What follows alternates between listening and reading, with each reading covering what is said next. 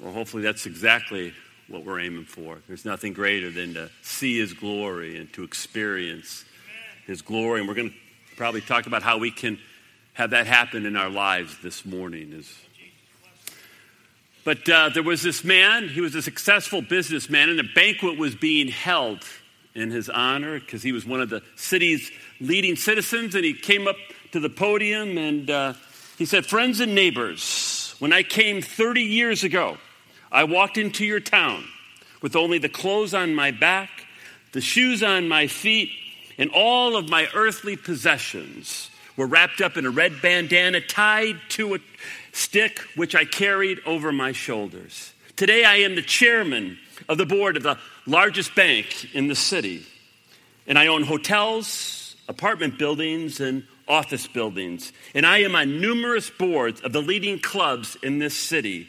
Yes, folks, this city, your city, has been very good to me. And then he got down off the podium, and there was a thunderous applause for him. And after the banquet, a young man came up to him, a young man who kind of wanted to make it in life and was impressed with the successful businessman. And he, he said, Do you mind if I ask you a question? And the businessman said, No problem. He said, Sir, what I'm wondering is, can you tell me what you had wrapped in that red bandana when you walked into town 30 years ago? And the successful businessman thought for a moment. He said, Yeah, I think it was uh, $500,000 in cash and $900,000 in government bonds. Not exactly a self made man, huh? Well, this morning we're going to continue our study of the book of Proverbs, and we're going to talk about success. What is success? How do you label success? What does success look like for you? Lord, I just thank you for the worship that's already transpired. It is awesome just to be in your presence. And Lord, oh, that we would really want to see your glory. But it doesn't just happen. And I pray that we'll see this morning and we'll take it serious that there's nothing greater than to be in your presence in your glory. But it doesn't just happen by osmosis or accident. And so I ask that you would fill me from the soles of my feet to the crown of my head. That I would truly speak your words. I ask, Holy Spirit, you are welcome here, that you would even manifest yourself in a more powerful way. For where you're present, there's humility, there's a softness of heart, there's a willingness to want to hear truth and what your word has to say. And I believe your word is going to be powerful this morning. The text is powerful, Lord. And, and so I pray that we ready ourselves for it. And I just ask for this in your precious name. Amen. So the obvious question is what do you consider a blessed life? Have you thought about that question? Have you just considered that question? What is a successful life truly? What is a blessed life? Uh, you know, biblically speaking, a blessed life, a successful life, is having the right priority, the right priority in your life and in my life. Some years ago, there was a time management expert. He was speaking to college students, and uh, he gave them this illustration. It's an illustration I'm sure that most of them never forgot. And he was kind of standing, you, you know, you're the students, and, and he was here, and, and there was just kind of this table on top. And on top of the table, there was this one gallon large mouth jar. And uh, he, uh, you know, said, I want to demonstrate something to you. And so he reached underneath the table and he pulled out some rocks about the size of my fist. And he began to put those rocks into the gallon jar. And he put one in then he put another one in then he put another one. He got a, about to six of them and it was you know to the top. And then he asked the students is this jar full? And all the students cried out in unison yes the jar is full. And he said really? And then he reached underneath and he pulled out a, some gravel and he poured the gravel into the gallon wide mouth jar. And, you know, he shook it, and the gravel fell in between the empty spaces of the large, you know, rocks. And then after he did that, he said to the students, Now is the jar full? And one student said, Probably not. And he reached underneath again and he pulled out another kind of a pitcher, jar. And this time it, it had uh, sand. And he took the sand and he poured it into the gallon jar, the largemouth gallon jar, and he shook it, and this time the sand fell in the empty places between the rocks and the gravel. And then he said to the students, Now is the jar full? And the students cried out in unison, No, no, it's not full. And he goes, Very good, now you're getting it. And he reached underneath the counter and he pulled out a pitcher of water and he poured the pitcher of water into the jar all the way to the top. And after he did that, he then said to the students, Can anyone tell me what is the point of this illustration? And one student was very eager, you know, to prove himself, said, I, I know, I, I know what the point of this illustration is. And the time management expert said, Sure, go ahead. What is the point of the illustration? And the, the uh, young student, he goes, What I learned from this illustration is no matter how busy you are, no matter how crammed your schedule is, you can always fit in one or two more things. of course, the time management expert said, Ding, thanks for playing. But, you know, isn't that typical of us? Isn't that how we are as Americans? We're, you know, I, I constantly hear, I'm busy. I'm just so busy. And then the next thing I hear is you've crammed another thing into your schedule, right? You fit another thing into your schedule. No, and we wonder why we're tired, we're frustrated, and we're just burned out. And the interesting thing is, the time management expert said, actually, that's not the point of the illustration. He said, the point of the illustration is this if you don't fit the big rocks in first, you will never be able to fit them in. If you don't fit in the big rocks first, you will never be able to fit them in at all. So let me ask you this question What are the big rocks in your life? What are the big rocks in your life? You know, most of us might say something like this. We'll say, you know, God, church, we want to be spiritual, right? So we'll say God and church, then we might go relationships and family, and then we might say profession or job, then we might say leisure time or free time. We might say health, and, and some of us might say leisure. In fact, it might look something like this. Skip, can you put it up? This is kind of a pie chart, and uh, uh, actually, this has a name to it. Anybody know what this is called? This is called the balanced life, right? This is the balanced life. This is, this is your life. This is my life. This is kind of, you know, the, the, the, the, holy grail of the average American. And the holy grail of the average American is how can I get these compartments in my life and how can I get them so that, you know, my life is in balance, right? That's what we're trying to do, balance these things. Now, I have kind of a, you know, a news flash for you. Did you know that the balanced life is not biblical? There is not one iota of scripture that says, Thou shall have a balanced life. Check it out, read it. There's not one scripture that says, Thou shall have a balanced life. Now, what I'd like to do is give you the biblical balanced life, all right? And the biblical balanced life is actually in the text for this morning. It's in Proverbs chapter 3 and verses 5 and 6. Hopefully, you've memorized these verses. But this is really the biblical balanced life. Here it goes Trust in the Lord with all your heart. Do not lean on your own understanding. In all your ways, acknowledge Him, and He will make your path straight. You see, the priority of life. The priority, the balanced life is trusting in the Lord. Did you know that?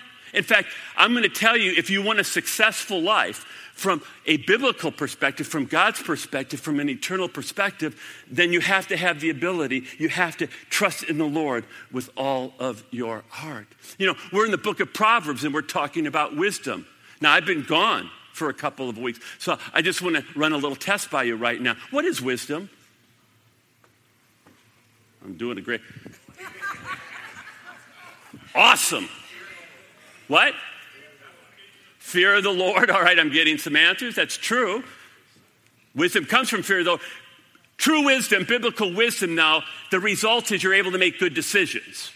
Okay? So if someone really has wisdom, they're able to find themselves in a situation and you're able to make a good decision. And what, now don't miss what Solomon's saying here. He's saying that the ability to make good decisions, truly good decisions, is based upon how much you're trusting in God, how much I am trusting in God.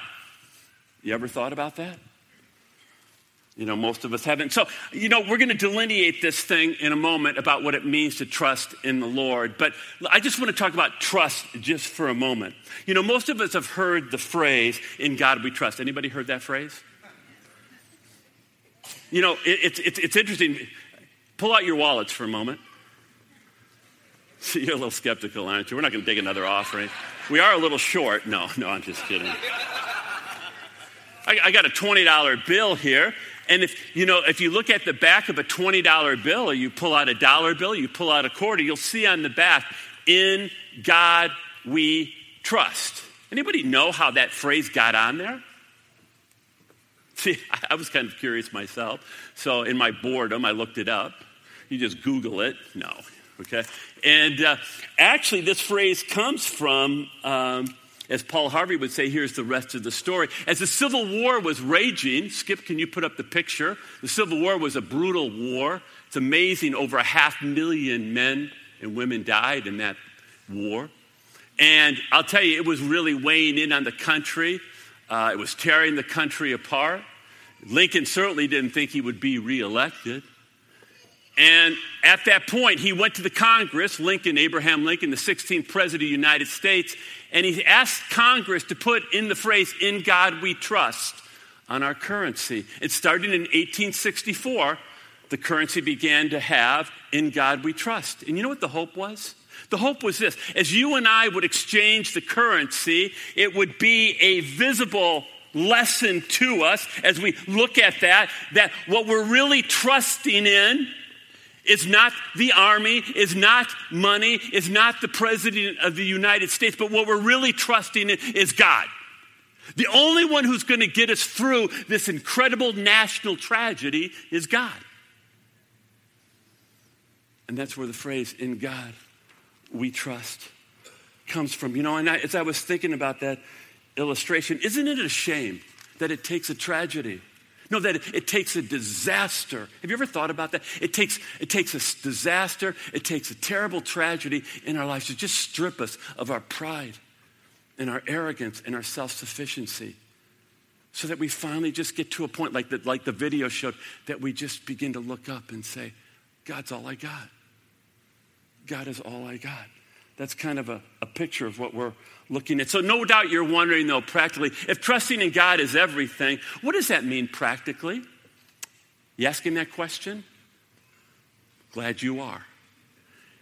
Two things Solomon tells us this morning. To trust in God, practically speaking, two things are involved. First of all, negatively, Skip, can you put up Proverbs 3 5? He says this To trust in the Lord with all of my heart, with everything that I have, which is for you also, is do not lean on your own understanding.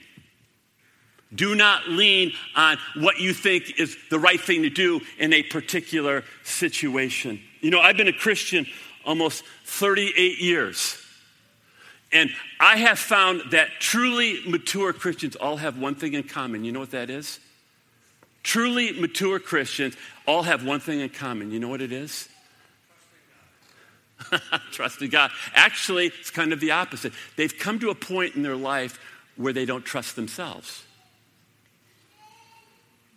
Truly mature people in Christ have come to a point in their life that they no longer trust themselves. And you know, as I have looked out at the American public, as I have looked out as the average American trait, Christian, it's a rare, rare trait. It is a rare person I have seen that actually has come to the point in their life where they no longer trust in themselves. And let me tell you, if you don't have that trait, quite often you can have catastrophic results in your life. You know, some years ago, there was an article published. It was entitled 178 Seconds to live.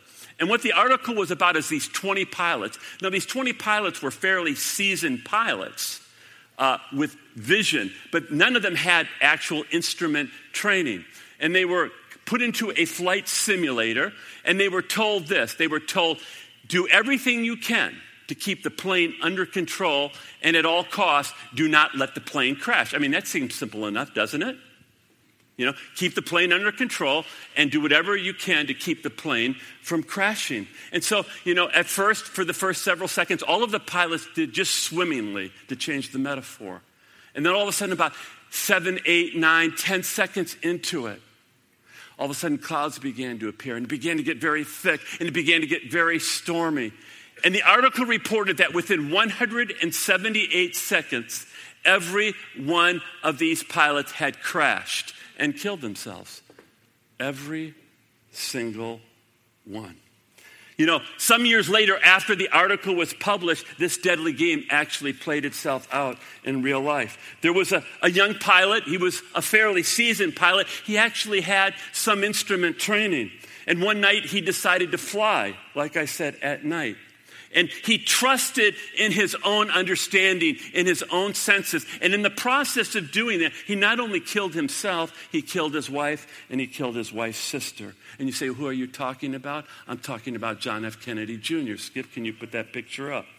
Now, what a, tra- what a terrible tragedy. You know, it, it, it's, it's a very interesting story because they want to know what in the world happened. It actually was a clear night. Did you know that? The night he was flying, it was a very, very clear night. And, you know, they began to surmise what happened. Here's what they came to they came to realize that what he got disoriented and it's easy to turn upside down, I guess. He became completely disoriented and he began to trust in his own understanding, in his own senses, rather than in the absolute of his flight instruments. And in the process, he crashed the plane into the ocean.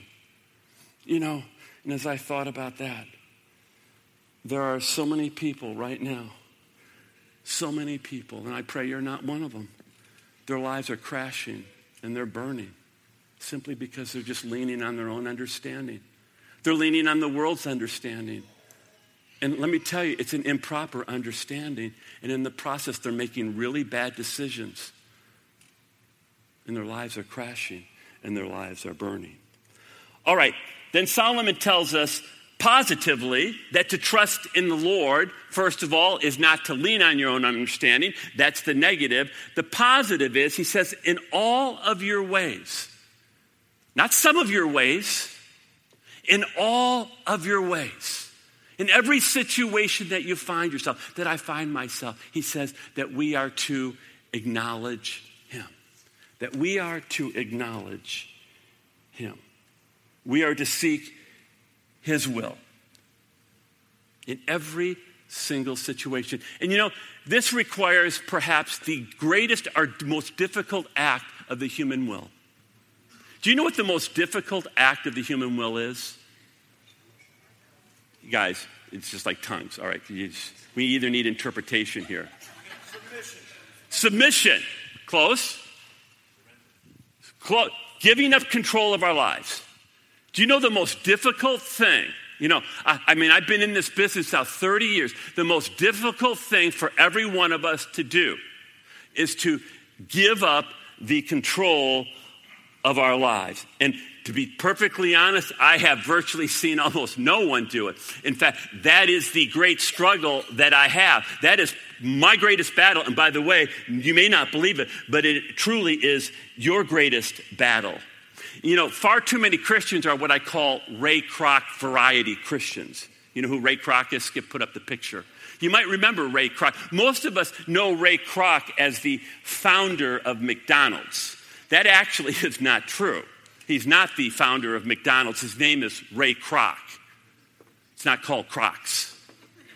It's actually called McDonald's. Did you know McDonald's was actually started by two brothers in California? And they were named McDonald's, hence the name McDonald's. And Ray Kroc, through sleight of hand and some legal maneuvering, was able to steal it from the McDonald's brother. And he actually said he was the founder. He actually did. He said he was the founder of McDonald's. That's not true. But that's a whole other message, so we're not going to talk about that. But here is what is interesting Ray Kroc was one day being interviewed by reporters, a reporter, and a reporter asked him, Ray, what do you believe in? And listen to what he said. Kroc said this He said, I believe in God, I believe in family, and I believe in McDonald's. And then he said, When I go to work, I reverse that order. Isn't that interesting. One individual called Ray Kroc a soulless man. Ray Kroc was an alcoholic. He was a philanderer. He finally divorced his first wife. He marries another woman whom he stole from an in quote friend. Can you believe that? He was unethical, and other than that, he was a pretty good guy. Now, now, what blows my mind about Ray Kroc, though, no, get this. He is viewed as an icon, an American icon of success. Wow, this is an icon for success. This is somebody we're supposed to emulate. Are you kidding me? See, what do you think? He's dead now. Can you imagine that moment when he stood before God? Do you think he viewed himself as a success then? See, Ray Kroc was like Ray, Frank Sinatra, and I did it my way. Right? So many of us, that's exactly what we're doing. See, we're convenient Christians. You know what the great sin of Ray Kroc was? Ray Kroc believed in God. No, he did. Didn't deny God. He believed in God. He even went to church. He gave some money. But in the end, Ray Kroc, when he left the building, did it his way. He lived it his way. And he stood before God a fool. Not a success, but a fool. Because he wasted his life on its own puny success that in the end meant absolutely nothing. You see, trusting in God means I have to let go. Trusting in God means you have to let go. And the best illustration I know of this and I was thinking about this is how can I illustrate? How can I make you feel this thing? And I came up with two tra- trapeze artists. Skip, can you put up the picture? You know, there you have two trapeze artists. There, right there on the left, you have the catcher, and there on the right, you have what's known as the flyer. Now, you know, most of us think if you've gone to Barnum and Bailey Circus or whatever, you think that the flyer, you know, is the star of the show, right? You know, they're the ones that are doing the spectacular. The reality, though, is if you do this thing, the real star of the show is the catcher. You see, the flyer really doesn't have to do anything. The flyer just swings out, might do a somersault or two, but in the end of the day, all they got to do is do this. And the catcher needs to catch them and bring them home to safety. Got that? The catcher, all, all the pressure, by the way, is on the catcher, not on the flyer. In fact, you know what the greatest mistake the flyer does? Tries to catch the catcher. And by the way, if the flyer tries to catch the catcher, bad things happen. Quite often the wrists get blo- broken. That's true. And if there's no net underneath, you know what happens? They die. They tumble to their death. So, I mean, this is serious business. So imagine for a moment that you're the flyer. I wish I could do this here. It'd be really interesting to see this, wouldn't it? No, it'd just be great. You know, I mean, we're, we're going to get a real illustration here of trust. And so imagine for a moment that you are the flyer, and all of a sudden you're pushed off, you know, this, the, the, the podium, and you, there you are, you're hanging on. And what is your job? What is your biggest job? Once you're out there. Let go, baby. And what is your flesh saying? No way, Jose. Not gonna happen. And if you don't let go, what happens? You swing back and forth, back and forth. You have the illusion of movement, but you're not going anywhere. By the way, that's most of the world. They have the, they have the illusion of movement. They're boom, boom, boom. They really think they're doing, but they're not going anywhere. They're just going back and forth. And not only that, they're hanging on in their own strength and they're getting tired and they're getting burned out. That's where most people are. They refuse to let go. See, the bar equals self will. I am going to lean on my own understanding and don't tell me to do anything different. And in the end, you go nowhere. You see, here's the choice you got to make right now. Oh, you got to make it. I got to make it. Am I going to let go? And, and that re- means you got to die. Oh, no, no. You, to let go, you got to die. You got to die to anything you, because you've lost control. And guess what you got to do? You have to trust that God's going to catch you. No, no, you got to trust. This, this, this, this is it. This is Christianity that He's going to catch you and He's going to bring you home to safety. Now, let me challenge you. Do you want to live? No, no. Do you want to live? Are you sick and tired of a mediocre life? Back and forth, back and forth, and you're tired. You're hanging on. Well, see, then you got to let go. There is no other choice. You have to let go. But you know, so many of us are negotiator types. The negotiator Christian. You know what the negotiator Christian is? Well, you know, um, you always can tell a negotiator Christian, I'll trust the Lord if I get certain outcomes. I'll surrender to God. I'll let go if I get certain outcomes. That is pseudo surrender. No, no, that is pseudo, pseudo letting go. You always know it's pseudo when you say, well, and I love these people, God bless them. I trusted in God, but He didn't give me a marriage partner. He didn't work. I trusted in God, but He didn't give me the job that I wanted. He didn't work. See, that is pseudo surrender. That's not letting go. Do you understand? I got to let go. I got to let go in all my ways, Frank. Frank, in all your ways. You must acknowledge me. Have, people automatically assume they should get married, have babies. It's a good thing. But how many people really said, Lord, do you want me to be married? By the way, did you know that singleness is elevated in the New Testament? 1 Corinthians chapter 7. But you know what? We don't like that one. So you know what you do if you don't like 1 Corinthians chapter 7? You just take your Bible, hack that baby right out of there, and awesome. Then you don't have to worry about it. Somebody was worried I was actually going to do that.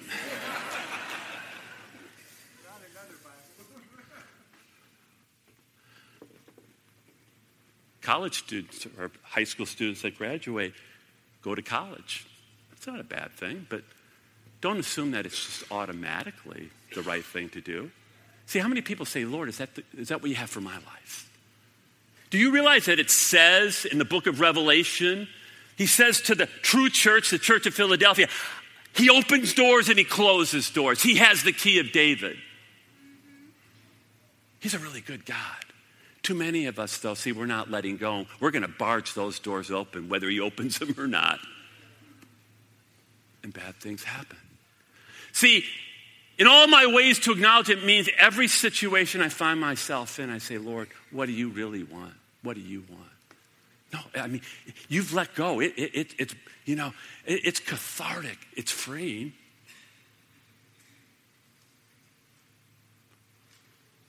And you know what happens when you truly do that? Look what it says. Look how it ends up, Proverbs verse 6, 3 6. It says this. It says, Trust in the Lord with all your heart. Do not lean on your own understanding. In all your ways, every single way, every single situation, Frank, acknowledge, seek to have your will bend to his will, not try to get God and manipulate him to bend to your will. And look what it says, and he will show you the path to take. Right decision. See, he'll give you the right decision. That's wisdom. He'll give you the right decision. You believe it? Wow, that was strong. That was powerful. Do you believe it? I'm telling you, God loves us. God's a good God. But we have to trust. It's our job. We have to trust. You have to make that decision. I have to make that decision. Lord, I pray we'll take this word seriously. Don't know how it could be more practical than that. And I know you're I know you're working, Holy Spirit. I know you're moving.